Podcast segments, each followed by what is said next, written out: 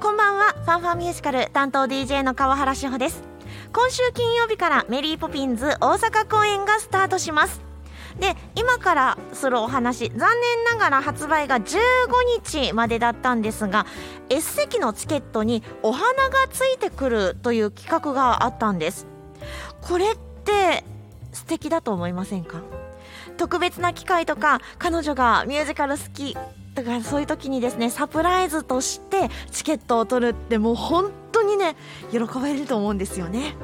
まあこういう企画が出る前に見ようと思っているチケットを自分で買ってしまう私には全くもって関係ないんですけれどいやこの花つく分パンフレットつけてとかね逆に言いそうなのであの私には全くもってですね価値観は低い低いっちゃ低いんですけれどもでもあまり見たことがない方とかもう本当にその一日を特別なものにしたいと思っている方にはとっておきの企画です梅田芸術劇場さん結構ねそういうサプライズ企画なんていうのねされているのでぜひチケット取る際には細かくチェックしていただけるといいかと思いますでこんな風に日常生活にもっともっとミュージカルのエッセンスが増えていったら本当にいいなと思う今日この頃ですさてこの番組ではアメリカブロードウェイロンドンウェストエンドそして日本など世界中のミュージカル紹介していきます最後までどうぞよろしくお付き合いくださいではまず1曲お送りしましょうそのメリーポピンズオリジナルロンドンキャストレコーディングよりスプーンフルオブシュガー今日はメリーポピンズではなくバックトゥザフューチャーザミュージカルを紹介しますこんばんは。こんばんは ESFM のミュージカルオタク宮本です。よろしくお願いしおます願いします。いや我々は花より団子ならぬ花よりパンフです ねはい。パンフが嬉し いです。で今日はそのメリーポピンズではなくではなくね、前回紹介しましたからはい。 「バック・トゥ・ザ・フューチャ新作ミュージカルですよー」。ねえはい。ついにこれがという感じではありますが、うん。もうタイトル聞いたら「ああれかっていう。ですはい。あ」はい1985年公開の大ヒット SF 映画この脚本を担当したボブ・ゲイルと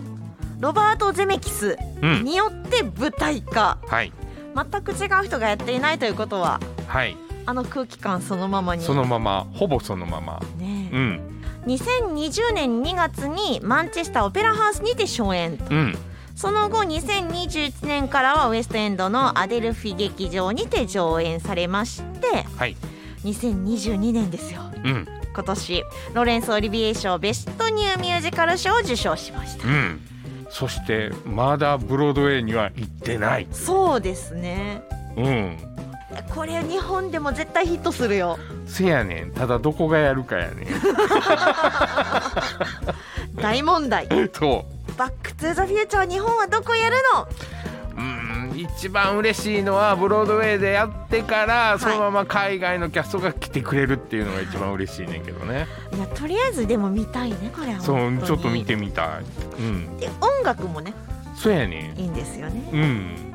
映画「バック・トゥ・ザ・フューチャー」の音楽を担当幾度となくグラミー賞ノミネートを果たしてきましたアラン・シルベストリとアラニス・モリセットジャケット・リトル・ピル共同プロデュースのグラミー賞を受賞しましたグレン・バラードうんこれだけでもちょっとね素敵なんですけれども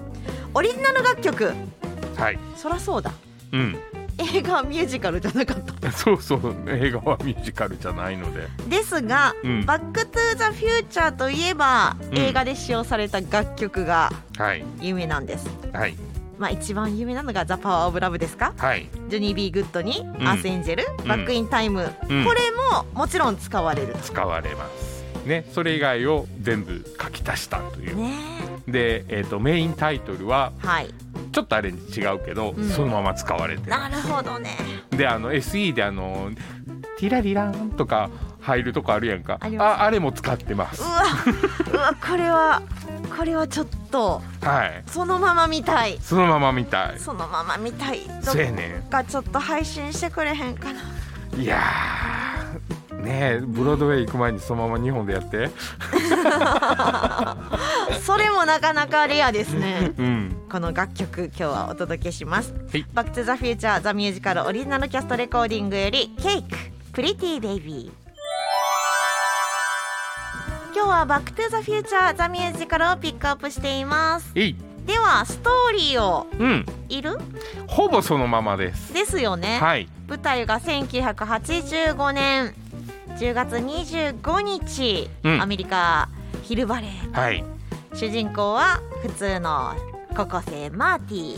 うん、ちょちょっとおバカな子ねそうそうそうそう高校生らしい平凡な日々を送っていましたがはいなぜ親友が科学者怪しいよねこれもねうんでこの科学者ドクがですね、うん、 自分の乗用車のデロリアンを改造しタイムマシンを作るすごいよねうんうんで確かあのこの「バック・トゥ・ザ・フューチャー」の時代で描かれていた近未来はもう過ぎたんですよ過ぎてます映画の時にはいそれがありますが、はいまあ、タイムマシーンでうん燃料がうんプルトニウム、ね、そうそうそうそう、思いっきり核燃料はいやばいっすようね、んでこのプルトニウムを積み込んでいる間にうん毒死んじゃそう被爆してねこれここが映画とちょっと違うところ、うはいはいはいうんはい、映画だと過激派から騙し取ったプルトニウムを使ってて過激派が、えー騙されたのに気づいて襲ってくるうんうん逃げる逃げる